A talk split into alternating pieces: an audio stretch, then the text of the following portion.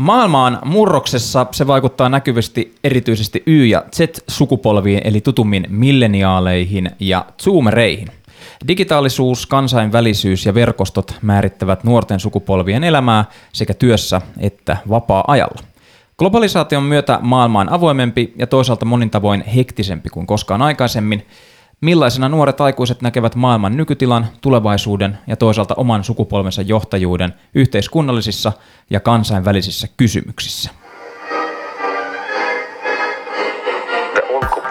Minä olen ollut aina sitä mieltä, että ei penniäkään kellekään. The young people of the world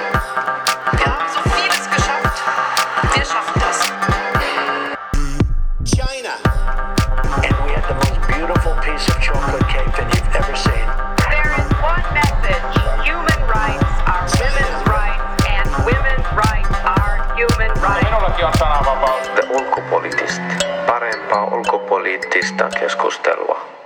Tänään te ulkopoliittistin podcastissa puhutaan tulevaisuuden työelämästä, politiikasta ja johtajuudesta. Vieraana meillä tästä aiheesta keskustelemassa YK nuorisodelegaatti Katri Leppälaakso, Suomen ylioppilaskuntien liiton eli Syllin puheenjohtaja Annika Nevanpää sekä Mixed Fins sometilin perustaja Helsingin yliopiston Students of Color-järjestön aktiivi sekä Helsingin YK nuorten jäsen Janina Ojala. Studiossa juontajina Anni Linkre ja Tuomas Lähteenmäki ja tämä jakso tuttuun tapaan julkaistaan yhteistyössä HS Vision kanssa. Oikein paljon kiitoksia, että saavuitte tähän haastattelun paikalle. Tänään 5.6. juhlitaan uusia ylioppilaita ja toki muitakin valmistuneita.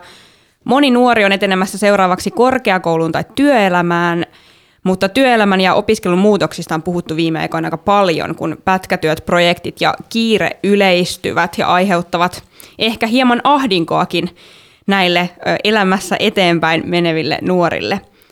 Annika, millainen tämän hetken maailma on noin Syllin puheenjohtajan näkökulmasta opiskeleville tai juuri valmistuneille nuorille aikuisille? Niin, se onkin mielenkiintoinen kysymys riippuu varmaan ihan päivästä ja omasta kontekstista, mutta kyllähän se epävarmuus tämänhetkisestä maailmasta ja sen suunnasta on vahvasti läsnä.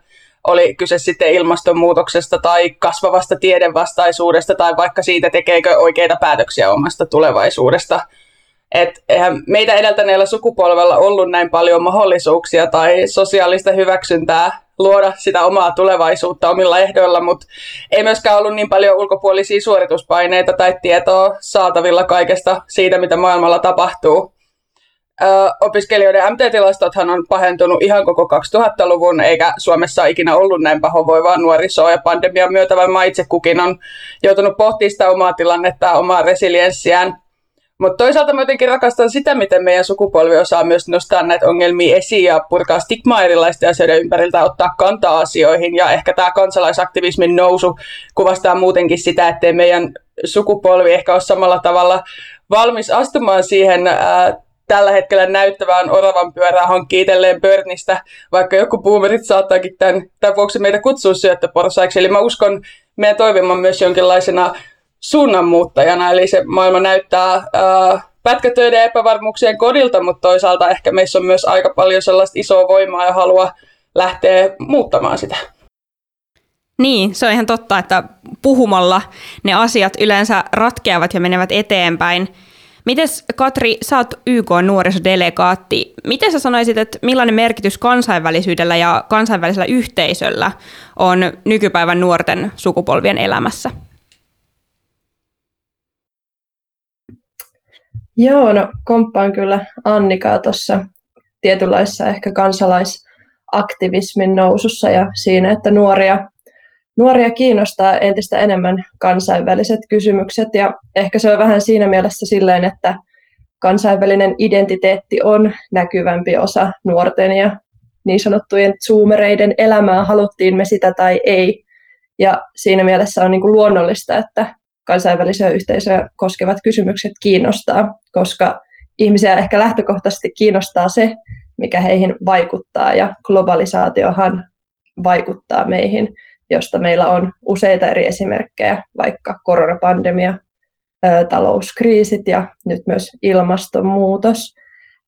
Ehkä myös ollaan toisaalta enemmän tietoisia siitä, mitä tapahtuu tapahtuu maailmassa ja se tietynlainen kansainvälinen solidaarisuuden tunne ja sellainen empatia muita maailman kansalaisia kohtaan on kasvanut, mikä ehkä nyt ollaan nähty viime vuonna oli Black Lives Matter-liike, nyt ollaan puututtu poliisiväkivaltaan Yhdysvalloissa, aborttilainsäädäntöön Puolassa ja niin edelleen, että toisaalta on ehkä vähän vaikea sanoa, että kuinka paljon se kansainvälisyys vaikuttaa tällä hetkellä, koska ehkä koronan myötä me ollaan myös toisaalta vähän palattu sellaiseen lokalismiin.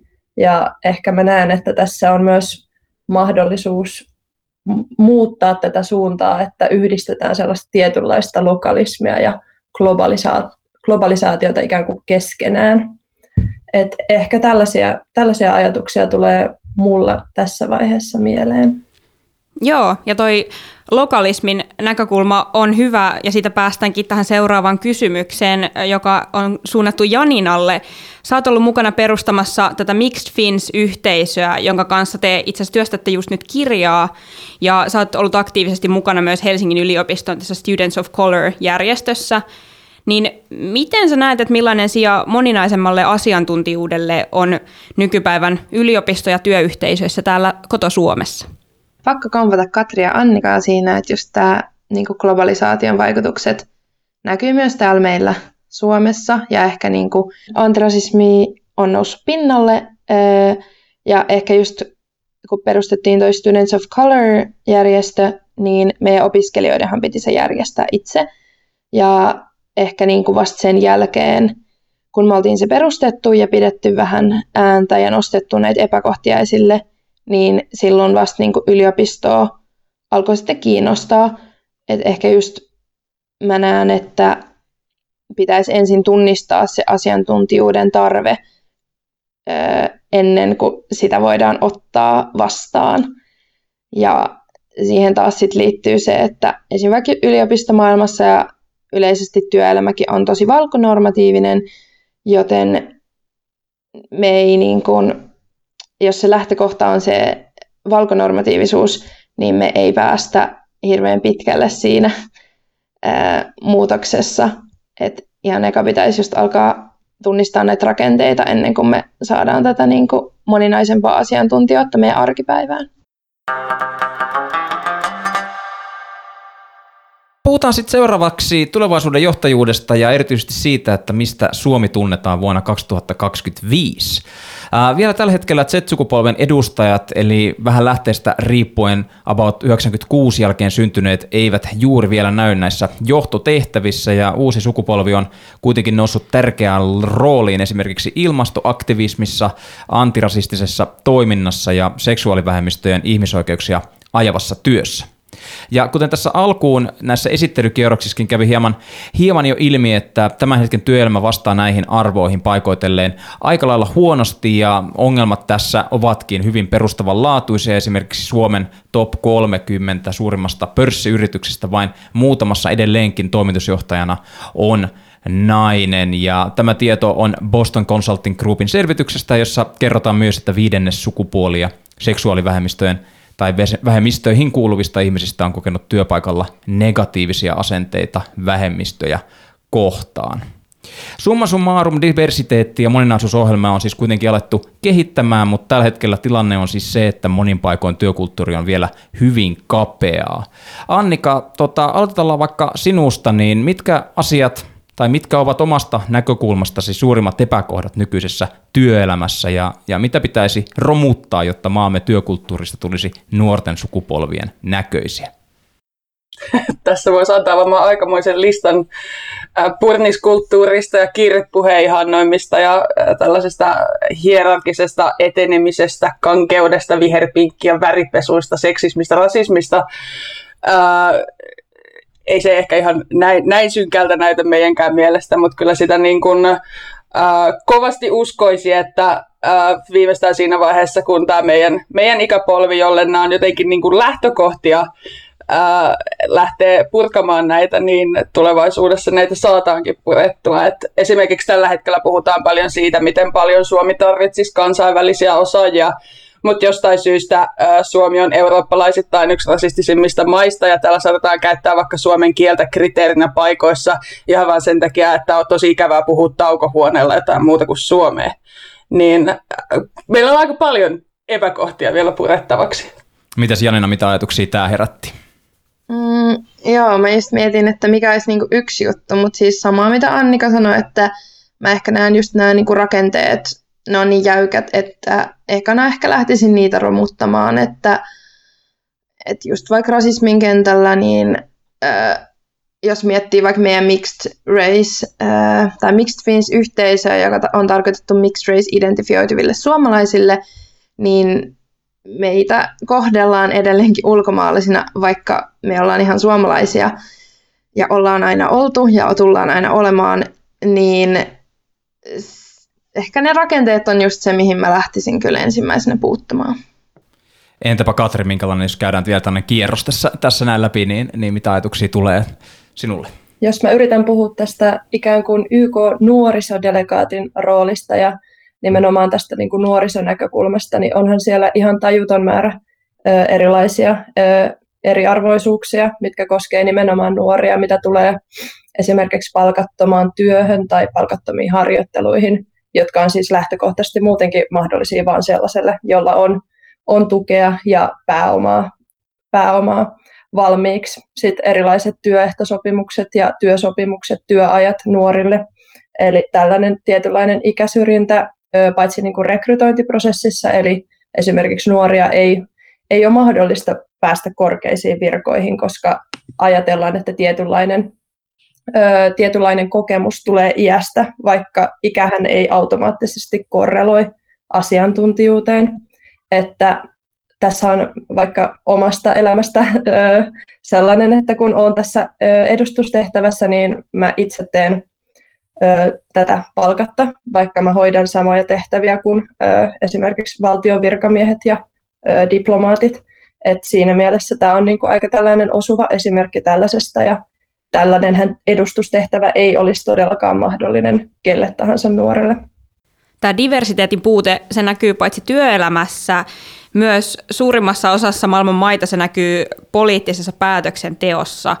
Vaarana tässä on ehkä se, että ne samanmielisten pöydät aiheuttavat sen, aiheuttavat sen, että muutosta ei välttämättä tapahdu.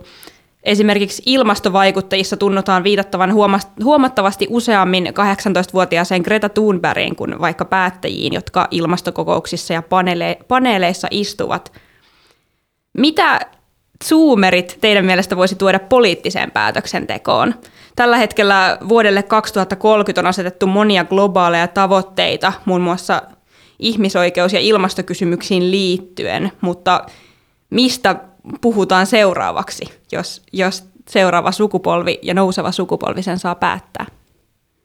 Ehkä poliittisessa päätöksenteossa muutenkin ollut ihan kiinnostava trendi huomata se, että miten puolueet ei ole enää ehkä se, mitä, mitä meidän ikäluokka niin kuin välttämättä kokee edes sellaiseksi ensisijaiseksi ää, poliittisen päätöksenteon niin kuin tekemisen paikaksi ja sitä toivoisi että niin kuin tämä nimenomaan nouseva kansalaisaktivismi toisi poliittiseenkin päätöksentekoon enemmän mukaan sitä niin kuin yhteistyötä erilaisten äh, yhteiskunnan toimijoiden kanssa. Eli äh, perinteisesti on puhuttu vain, että AY-liike ja äh, valtio toimii yhdessä, mutta tällainen Suomi on järjestöjen luvattu maa, niin mä uskon, että tulevaisuudessa yhä enenevissä määrin myös niin kuin osataan kuulla muitakin ää, toimijoita yhä enemmän kuin, kuin pelkästään sellaisia perinteikkäitä ää, asiantuntijoita ja perinteikkäitä tällaisia isojen massojen liikkeitä, joissa toimii raha ja ää, rahalla lopataan,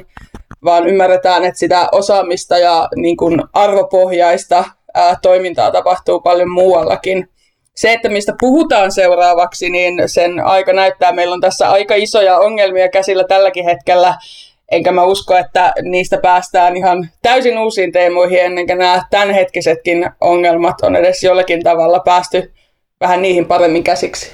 Mitäs mieltä saat, Katri? Tunnet varmasti tämän YK Agenda 2030-ohjelman meitä, meitä juontajia paremmin, niin kerro omia näkemyksiä. Ehkä mä itse ajattelen jos tota, mietin sitä, että mitä ensinnäkin Zoomerit voi tuoda poliittisen päätöksentekoon, niin niin kuin tässä on jo todettu, niin tavallaan sitä on, on aika vaikeaa tuoda niitä näkemyksiä päätöksentekoon, koska nuoret, nuorethan eivät ole näissä virallisissa päätöksentekoelimissä. Eli jos me puhutaan vaikka edustuksellisesta demokratiasta, niin parlamenttihan tai maailman parlamentit ei näytä siltä, miltä yhteiskunta oikeasti näyttää, että nuoria on globaalisti noin 50 prosenttia koko yhteiskunnasta, mutta sitten maailman parlamenteissa alle 30-vuotiaita on alle 2 prosenttia. Että on tosi hankalaa ja mä itse olen osallistuin itse asiassa tota, YK nuorisopäätöslauselman ö, tota, laatimiseen ja siellä mein, mulle meinattiin, tota, meinattiin jo melkein suutahtaa siinä, kun mä ehdotin, että siellä ö, päätöslauselmassa pitäisi olla tällainen maininta siitä, että nuoret ovat nuoret ovat päätöksentekijöitä, mutta se ongelmahan on se, että tällä hetkellä kansainvälisen politiikan perusyksikkö ei ole varsinkaan nuori, vaan se on valtiot, ja valtiothan on, on virallisia päätöksentekijöitä, ja valtion johdossa ei ole nuoria. Mutta se, mitä ehkä niin kuin voidaan tuoda ö, tietyllä tapaa on ehkä, että voidaan tuoda niin kuin vaihtoehtoja tällaiselle edustukselliselle demokratialle, josta me silti kynsin ja hampain pidetään kiinni, että esimerkiksi tällaiset uudet ketterät ja dynaamiset liikkeet ja vaikuttamismuodot, kuten some ja toisaalta tämmöiset erilaiset ilmastoliikkeet, mitä meillä on myös Suomessa. Ehkä se, että mitä, mitä keskustelua jatkossa tulee olemaan, niin mä uskon tosi vahvasti, että ne tulee edelleen keskittyä niihin samoihin kysymyksiin kuin tälläkin hetkellä, eli esim. ihmisoikeuksiin ja tähän ylipäänsä niin kuin oikeuksien laajentamiseen, mutta ne ehkä näyttäytyy ikään kuin uusissa konteksteissa. Eli esimerkiksi nyt meillä tuli koronapandemia ja tätä ajatusta ihmisoikeuksista sovellettiin kysymykseen rokotesolidaarisuudesta. Eli mä uskon, että ne teemat pysyy, mutta se sovellettava ilmiö aina muuttuu. Mennään somen valtaan vielä vähän myöhemmin, mutta Haluaisitteko te nostaa ytimekkäästi muutamia semmoisia hiljaisia signaaleja, mitkä teidän mielestä kaipaisi laajempaa huomiota kansainvälisessä päätöksenteossa? Tuomas tuossa aiemmin mainitsi muun muassa ilmaston, antirasismin ja ö, tasa-arvon sellaisina asioina, mitkä, mitkä tota, tällä hetkellä puhuttaa, mutta tuleeko teille vielä jotain muita semmoisia trendejä mieleen, jotka tulevaisuudessa tulee olemaan tärkeitä ja keskeisiä? No mä voisin ainakin aloittaa toivomalla, että ää, jotenkin ää, ainakin mulle näyttäytyy vahvasti siltä, että se tietty poliittisen keskustelun Overtonin ikkuna onkin laajennut aika reippaasti tässä 10-15 vuoden aikana miettien esimerkiksi, mitä tulee vihapuheeseen ja sen suhteeseen sananvapaudesta ja toisaalta miten esimerkiksi disinformaatioon ja ää, niin kun valtaa käyttävien ihmisten vastuuseen ää, miten siihen kiinnittää huomiota. Se on asia, josta niin kuin puhutaan, mutta se ei ole ehkä asia, jolle riittävästi tehdään mitään, ainakaan mun silmissä. Että kyllä mua niin kuin oikeasti pelottaa, pelottaa se, että miten ää, tiede, tietoon pohjautuva päätöksenteko jotenkin ei ole se lähtökohta kaikessa ja ää, siihen vaan suhtaudutaan niin, että no noi on tommosia kun kyse on oikeasti asiasta, joka saattaa eskaloitua tosi pahastikin vielä tulevaisuudessa.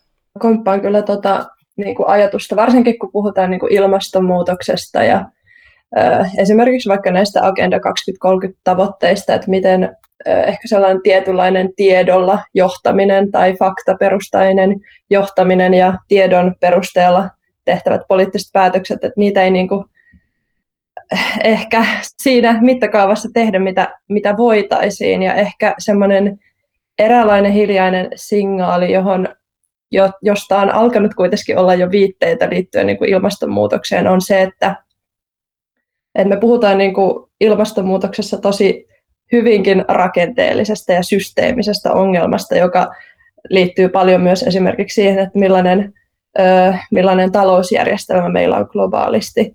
Ja sitten tietyllä tapaa kuitenkin ilmastokeskustelussa puhutaan paljon siitä, että kylmillä suihkuilla ja veganismilla voidaan pelastaa maailma, mutta sehän ei ole käytännössä tai omasta mielestäni se ei ole niin kuin realistista, koska ikään kuin kehitys, kehitys voi mennä taaksepäin, mutta ihmiset ei ole yleensä kauhean valmiita sitoutumaan sellaiseen, sellaiseen ikään kuin, että mentäisiin ikään kuin takapakkia jossain, jossain asiassa, joka on jo saavutettu.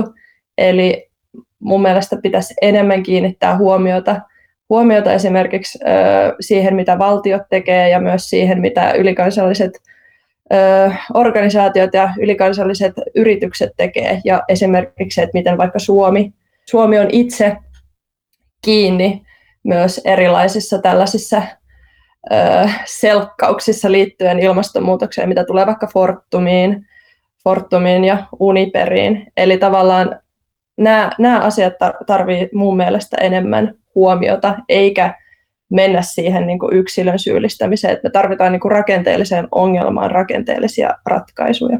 Katri, mainitsitko Suomen siinä, että miten, miten me voidaan vaikuttaa niihin hiljaisiin signaaleihin, mutta otetaan vielä laajempi kysymyskierros tästä samasta aiheesta, eli kuinka teidän mielestä Suomi voisi olla entistä edistyksellisempi toimija näissä kysymyksissä, joita maailmalla kohtaamme.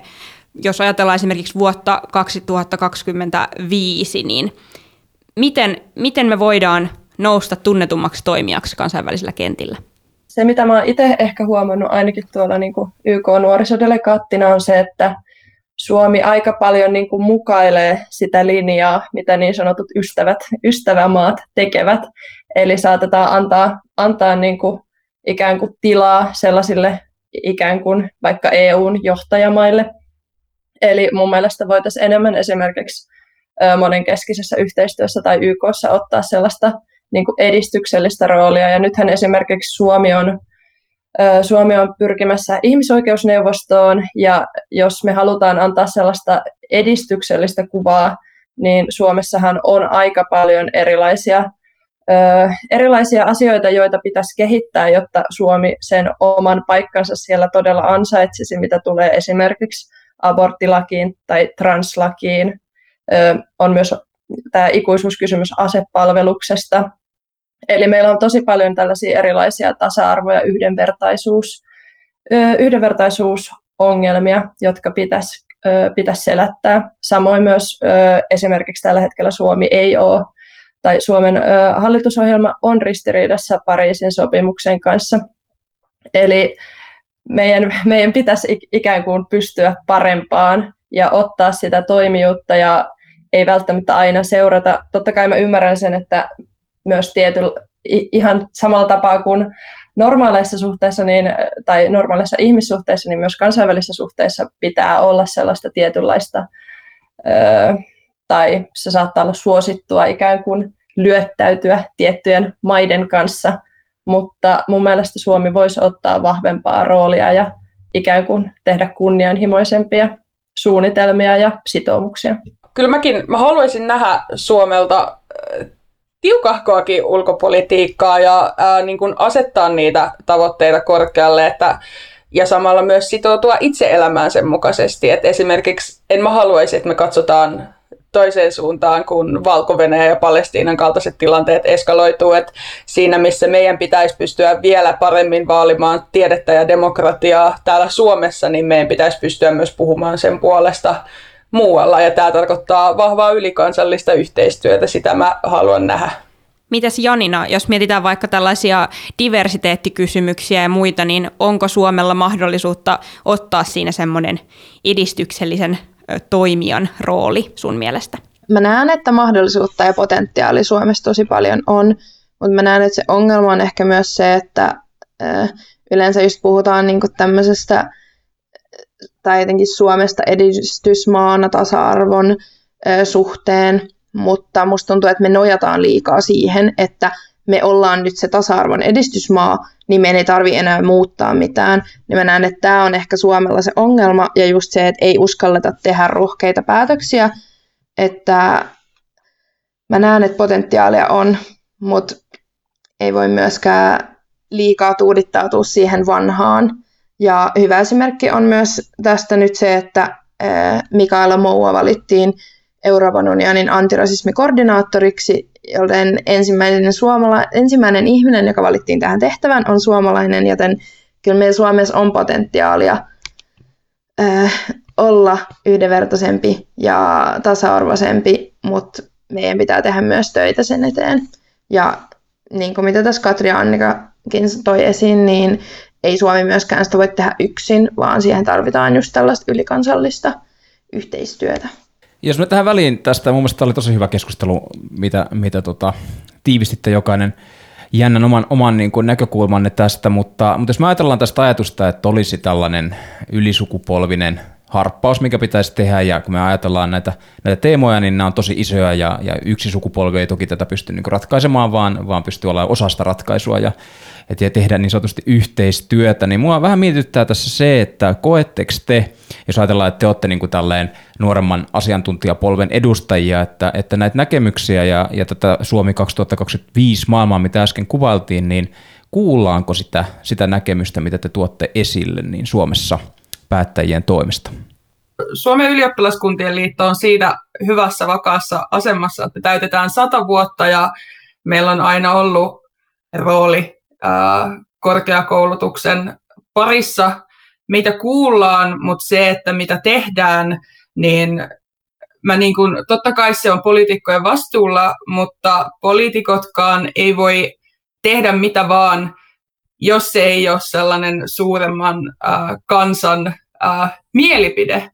Eli kyllä mä niin kuin enemmän olen niin kuin huolestunut siitä, että miten Suomessa esimerkiksi arvotetaan asioita tällä hetkellä. Nyt mä puhun ihan äänestäjistä ja äh, siitä, että mitä äänestäjät toivoo poliitikoilta.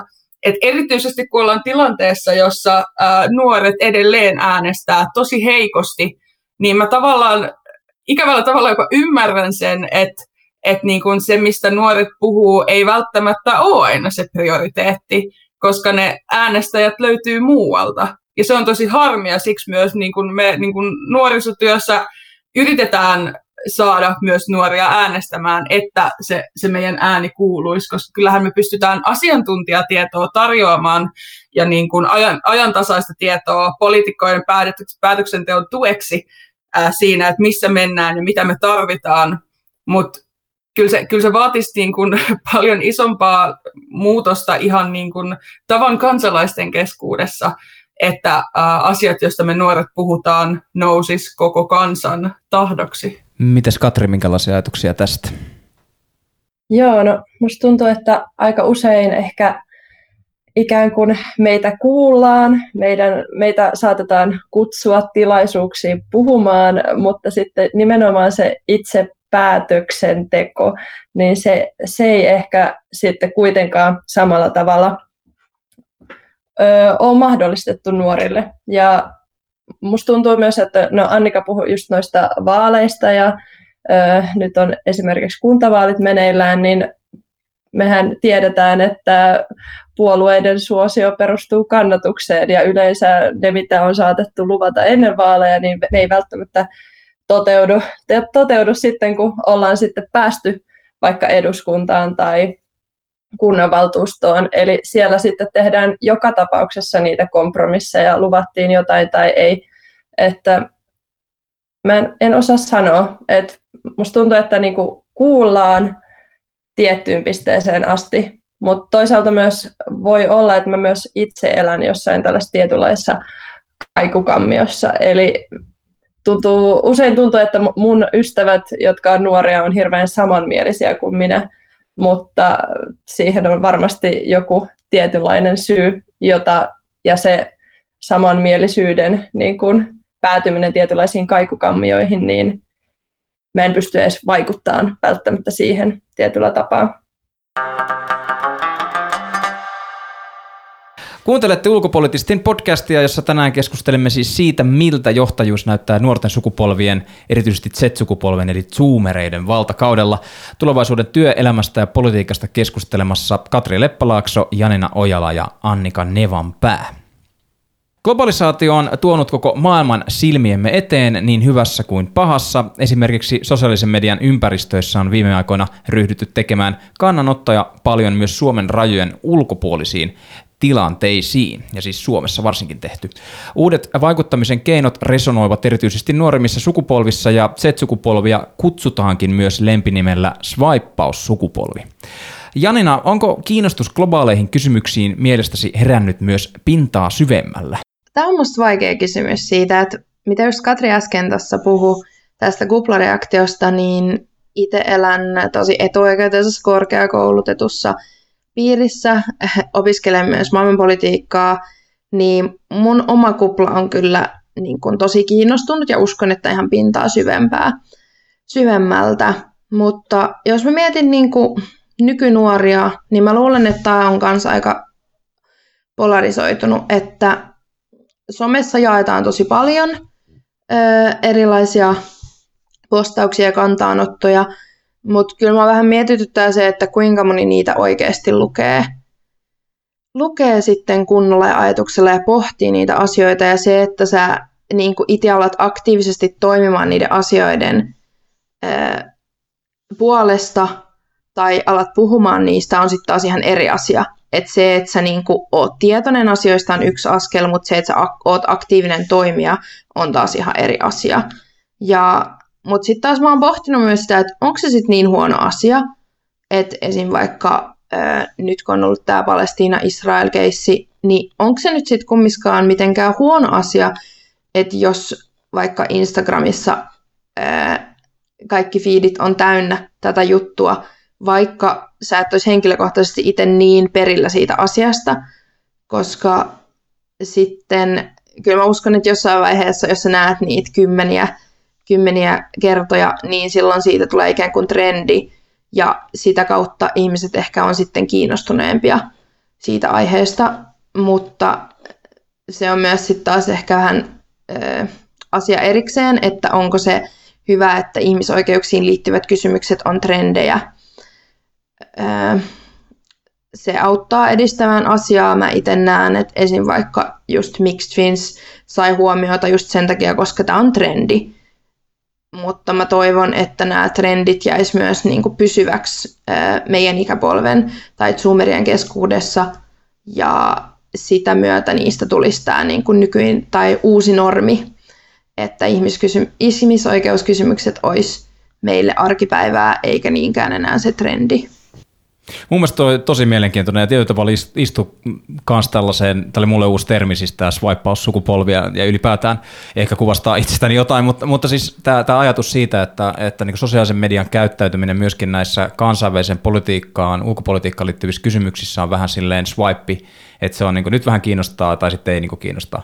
Ja, ja siltä vaan ajatellaan, että se kysymys jollain tavalla on siitä sitten ratke, ratkaistu sun, sun niin kuin maailmassa. Että, että toi tosi, tosi mielenkiintoinen, joo, kiitos tuosta. Mitäs muut? Mitä ajatuksia herää? No mä voisin ainakin tarttua tuohon, mitä Janina sanoi tuosta tietynlaisesta, että on, on tietynlaisessa etuoikeutetussa asemassa itsekin.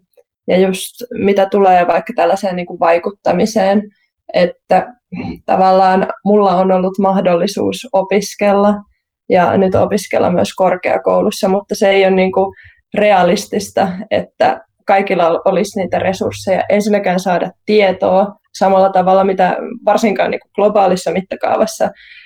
Meillä on ihan hirve, hirveästi ongelmia jo sen, sen kanssa, että kaikilla ei ole internetyhteyksiä, kaikilla ei ole omaa mobiililaitettakaan tai sitten se mobiililaite on jonkun toisen perheenjäsenen hallussa. Että ehkä tässä mielessä niin kuin myös tällainen vaikuttamiskulttuuri on aika eli, elitistinen, jos näin voisi sanoa.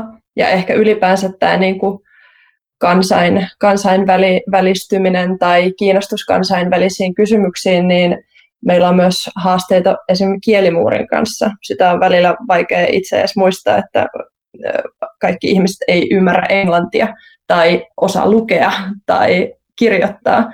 Eli myös se, että kenen ääni siellä jossain vaikka somessa kuuluu, niin tota, se on aika rajoitettu. Ja tämä ongelma on niin kuin myös Suomessa, että eihän meidänkään koulutusjärjestelmä ole täysin, täysin tasa-arvoinen. Että ehkä mitä tulee sitten tuohon, että kiinnostaako tavallaan nämä globaalit, globaalit kysymykset niin kuin myös pintaa syvemmällä, niin aikaisemmin mä sanoin, että ihmisiä kiinnostaa entistä enemmän ne asiat, mitkä heihin vaikuttaa, mutta ihmisiä myös kiinnostaa asiat, joihin he kokevat voivansa vaikuttaa, että on tässä varmasti niin kuin myös positiivisia juttuja ja ollaan nähty vaikka miten some, someaktivismi on tutkimusten mukaan saanut ihmisiä muuttaa sosiaalisia tai näkemyksiä sosiaalista ongelmista. Että ei ainoastaan negatiivista sentään. Mä voin tuoda täältä sitä negatiivista puolta.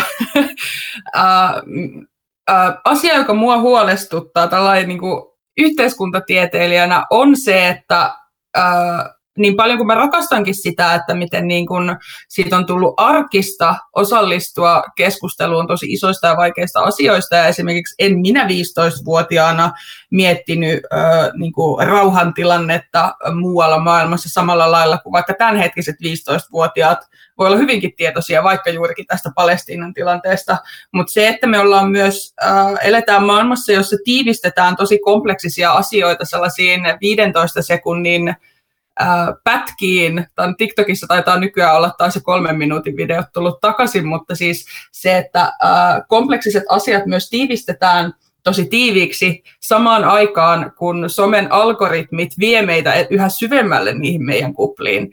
Et jos mä esimerkiksi selaan TikTokia tässä, niin se näyttää hyvin erilaiselta kuin joku toinen toisenlaisesta kontekstista tuleva ihminen, ja siis sitähän on jo tutkittukin, miten vaikka niin kuin, no aiemmin Redditti ja nykyään ehkä muut somet niin kuin polarisoi tosi vakavasti myös nuoria, joille ei välttämättä ole sitä niin kuin taitoa suhtautua riittävän kriittisesti siihen, mitä he lukee ja mistä he innostuu ja ää, et onko, onko jokin niin kuin tieto edes mistään peräisin. Ja niitä on helppo lähteä toistamaan niitä samoja mantroja uudestaan ja uudestaan muualla ymmärtämättä edes, että mistä he oikeastaan puhuu. Mä voisin tuohon vielä kommentoida, että itse olen myös huolissani just tuosta, että maailma on niin hektinen, että jos haluaa, niin kuin, mä itse ainakin huomaan, että mä oon vähän semmoinen hitaasti lämpenevä tyyppi, että mulla menee aina hetki funtsia sitä, että hetkonen, mitäs mieltä mä nyt on tästä jutusta. Ja siihen pitäisi reagoida ihan hirveän nopeasti. Ja sitten kun reagoidaan nopeasti, niin sitten myös on vaara sille, että sanoo jotain tyhmää. Ja esimerkiksi niin kuin ihmiset on erilaisia, kaikki, kaikki ei uskalla ikään kuin ottaa sitä riskiä, että menee sanomaan jotain väärin. Ja mä itse huomaan, että tämä ainakin vaikuttaa muhun tosi paljon ja tulee just se pelko, että ahaa, luuleeko ihmiset, että mua ei kiinnosta, kun mä en sano tästä mitään. Mutta se on yleensä vain sitä, että mä en ole täysin varma siitä mun lopullisesta kannasta, ja sitten se, jos mä sen tuolla somessa ilmaisen, niin sitten se tarkoittaa sitä, että se jää ikuisiksi ajoiksi bittiavaruuteen, ja sitten sitä voidaan käyttää ikään kuin sua vastaan. Joo, tosiaan monille nuorille tämä kansainvälisyys ja tämmöinen poliittinen osallistuminen ja ulkopolitiikan seuraaminen on niin kuin normaaleja osia arkea, mutta mikään sukupolvihan ei ole sillä lailla yhtenäinen massa, että tämmöinen jatkuvan kansainvälistymisen vaatimus voi tuntua varmasti osasta nuorista jopa aika ahdistavalta ja semmoinen kantaa ottamisen vaatimus. Miten mieltä sä oot Annika, voiko globaali maailma myös vaikeuttaa esimerkiksi oman opinto- tai työpolun löytämistä? No siis, kyllä mä sanoisin, että se tarjoaa enemmän mahdollisuuksia kuin vaikeuksia. Et oma siskokin läks lukiosta ulkomaille opiskelee ja nyt se tekee toisessa maassa maisteria, että ei ole mitenkään poikkeavaa tai kummaksuttavaa nykyään. Meidän sukupolvella on muutenkin tosi vahva eurooppalainen identiteetti ja se, että haluaa vaikka yliopiston jälkeen lähtee hetkeksi ulkomaille töihin, niin se mitenkään kummallista. Et, et se, mitä moni harmittelee, on kielitaidon puute. Et esimerkiksi jos mä tästä lähtisin oma alan töihin ulkomaille, mun olisi hyvä osata sujuvasti englannin lisäksi saksaa tai ranskaa, ja tätäpä en ajatellut, kun yläasteelle mennessä droppasin mun saksan opinnot.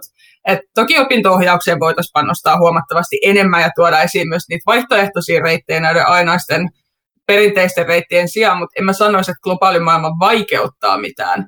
Mäkin seuraan Instassa vaikka monia ulkomaisia yliopistoja ihan vaan että millaista meininkiä siellä on. Ja tietoa kun saa muualtakin, niin se kynnys madaltuu. Eli kyse on enemmän siitä, että vaihtoehtoja on paljon, että se vaikeus tulee siitä, että miten sä teet ne valinnat ja miten sä uskallat sä kokeilla niitä polkuja tällaisessa äh, opintoputkeen kannattavassa yhteiskunnassa. Mä haluaisin nostaa sen esille, että itse en ole akateemisesta perheestä, mun isä on maahanmuuttaja, äiti on perusduunariperheestä, niin mun mielestä mulla jotenkin kolahtaa vaan tässä se, että on musta tosi myös niin kuin etuoikeutettua keskustelua ja myös niin kuin, tosi korkeakoulukeskeistä. Että mä näen, että korkeakouluissa tämä on uusi normaali, mutta jos me mietitään perus duunariperheitä ja niin kuin, tällaisia niin kuin, matalapalkka-ammatteja, niin ei niitä minnekään niin kuin Taimaahan lähetä tekemään. Että itse näen, että olisi musta hienoa niin kuin tämän nykyteknologian ja etenkin varmaan koronan myötä niin kuin on mahdollisuudet tehdä ulkomailla töitä, mutta se on myös niin kuin iso etuoikeus, että voi edes niin kuin ajatella sitä kansainvälistymistä, kansainvälistymistä ää, työuralla. Että ehkä pitää, mun mielestä pitää myös mielessä se, että se on uusi normaali vain tietyillä aloilla. Joo, tämä on hyvä havainto. Haluatteko muut vielä täydentää? Mm, joo, no mulla tuli tuosta ihan samasta ajatuksesta kuin Janinallakin, eli, eli just tämä kansainvälistyminen on, se vaatii just kielitaitoa, Yli, yli, ylipäänsä ulkomaiset yliopistot yleensä maksaa, se vaatii tietynlaista pääomaa, ehkä jopa verkostoja ja just tämmöinen, niin että kuinka monelle jossain palveluammatissa olevalle ihmiselle tällainen kansainvälinen sijoittaminen johonkin toiseen kohteeseen on, niin kuin, ei, ei sellaista, sellaista ole. Mutta ehkä mä haluaisin tuoda tähän keskusteluun myös sen, että, että aina se kansainvälistyminen, että siitä on hyötyä nimenomaan vain just tietyissä konteksteissa ja tietyillä työurilla. Et mä itse olen Keski-Suomesta ja mä oon itse huomannut, että tyypit, jotka on Helsingistä kotoisin, niin niillä on tosi erilaiset verkostot, mitä mulla on. Ja ehkä tämmöisillä niin kuin, joissakin piireissä tällaisella niin kuin sitä, että ollaan käyty samaa huippuyliopistoa tai ollaan käyty samaa lukiota, niin niillä on oikeasti yllättävän iso merkitys niin kuin varsinkin Suomen kaltaisessa maassa, jossa työmarkkinoilla arvostetaan sitä suomalaista koulutusta. Eli ikään kuin on tällaisia tietynlaisia hyväveliverkostoja ja mun oman kokemuksen mukaan ne on jopa aika paikallisia.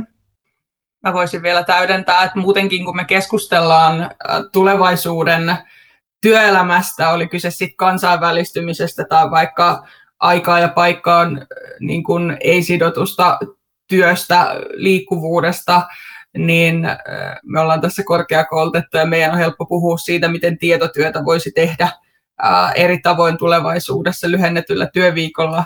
Ja sitten keskustelusta myös poliittisessakin päätöksenteossa jotenkin vaikea muistaa myös se meidän työelämän moninaisuus, että et niin kun se, että saat sairaanhoitaja, niin se ei esimerkiksi auta vielä, että sulta lyhennetään työviikkoa, kun se samat suorittavat työt on edelleen tehtävä. Että tässä on niin huomattavissa myös tällainen aika vakava niin kuin uudenlainen eriarvoistumisen suunta tulevaisuudessa.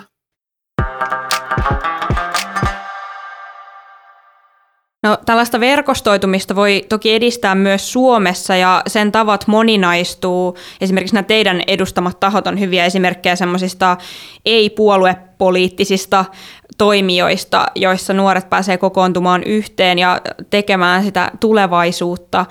Mitä mieltä tuotte siitä, että voisiko sitten tällainen ö, Voisiko sitten tämmöinen niin monipuolisempi pohja mahdollistaa nuorille just sen osallistumisen ja vaikuttamisen ja oman polun löytämisen niin kuin erilaisista lähtökohdistakin käsin?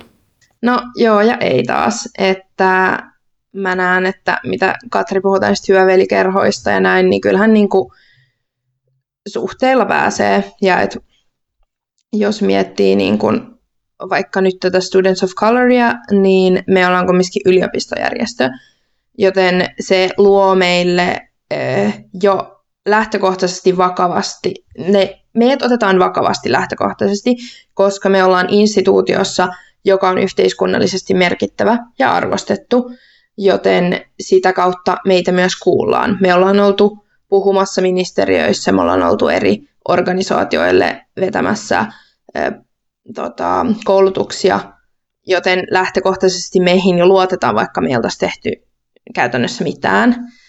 Että mä näen, että kyllä tässäkin taas niin kuin, äh, vaikuttaa, että ihmiset tulee tosi eri lähtökohdista, äh, että mä näen niin kuin enemmänkin sen, että somealustoilla eh, on tietyllä tavalla tasa-arvoisemmat tai yhdenvertaisemmat vaihtoehdot eh, vaikuttaa, kun taas se, että sä perustat järjestön tai organisaation, mikä myös maksaa.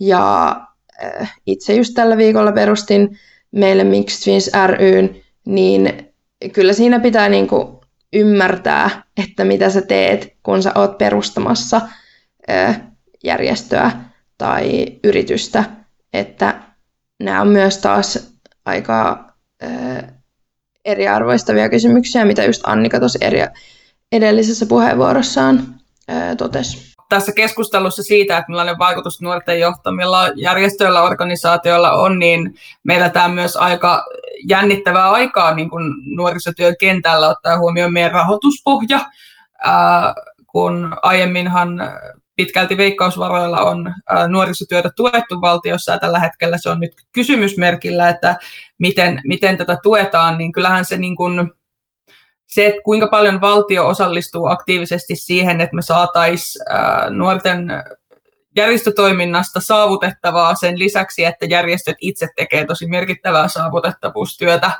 niin se on myös iso kysymys tämänhetkisessä politiikassa. Ihan jo niin kuin että on, onko se vain ää, tietyt etuoikeutetut ylioppistolaiset, joilla se on niin kuin helpompaa osallistua tällaisiin niin kuin jo olemassa oleviin rakenteisiin, vai saako siitä oikeasti sellaista, mihin ää, kuka vaan ää, koulutustaustasta tai muusta niin kuin taustasta riippumatta pystyisi osallistumaan.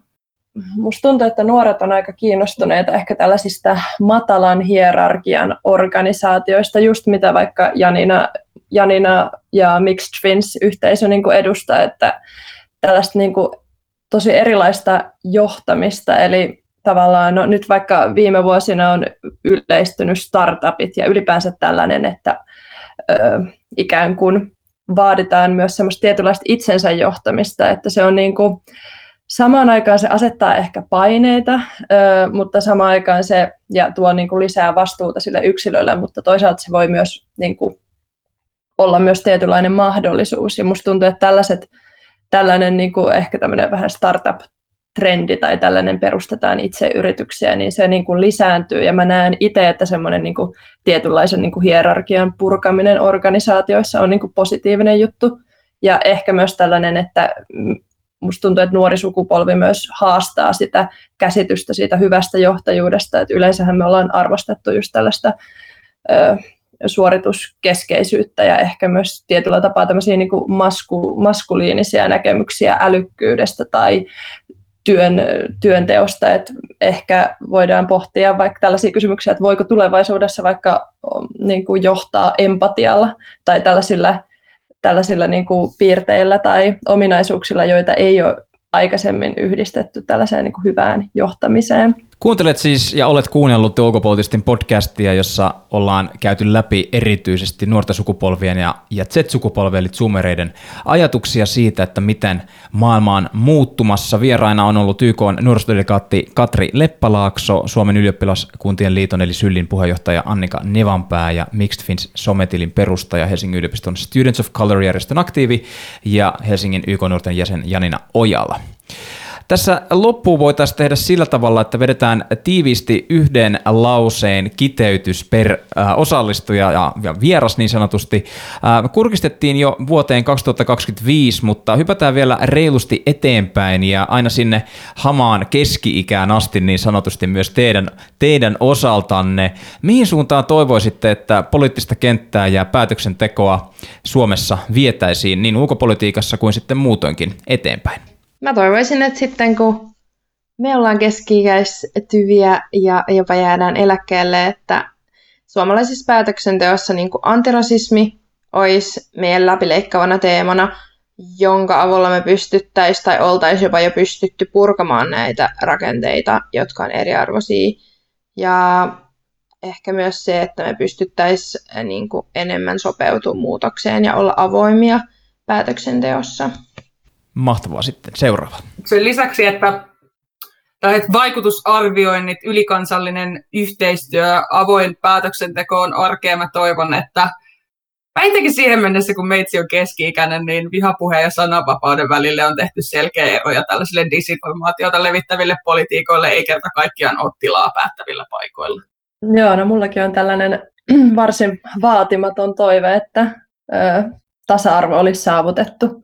Ja sitä, sitä mä uskon, että nämä täällä mun kanssa tänään keskustelevat tyypitkin tai sen eteen tehdään töitä. Ehkä toisena juttuna, mitä mä toivon, että sitten kun olen itse niin sanottu boomeri, niin mä jotenkin tunnistaisin sen, että milloin on ikään kuin mun aika siirtyä sivuun ja antaa tilaa sille uudelle sukupolvelle niin kuin muokata sitä omaa tulevaisuuttaan. Ja jos, jos mulla on jotain lapsia tai muuten jotain nuoria, nuoria ihmisiä mun lähettyvillä, niin mä, mä niin kuin kysyisin heiltä, mitä he ajattelevat maailmasta ja tulevaisuudesta sen sijaan, että mä ikään kuin ottaisin sen auktoriteettiaseman kertoa heille, että miten maailma toimii. Eli olisin kiinnostunut siitä su- tulevien sukupolvien ajatuksista ja inputista. Loistavaa. Hienoja kiteytyksiä kaikilta.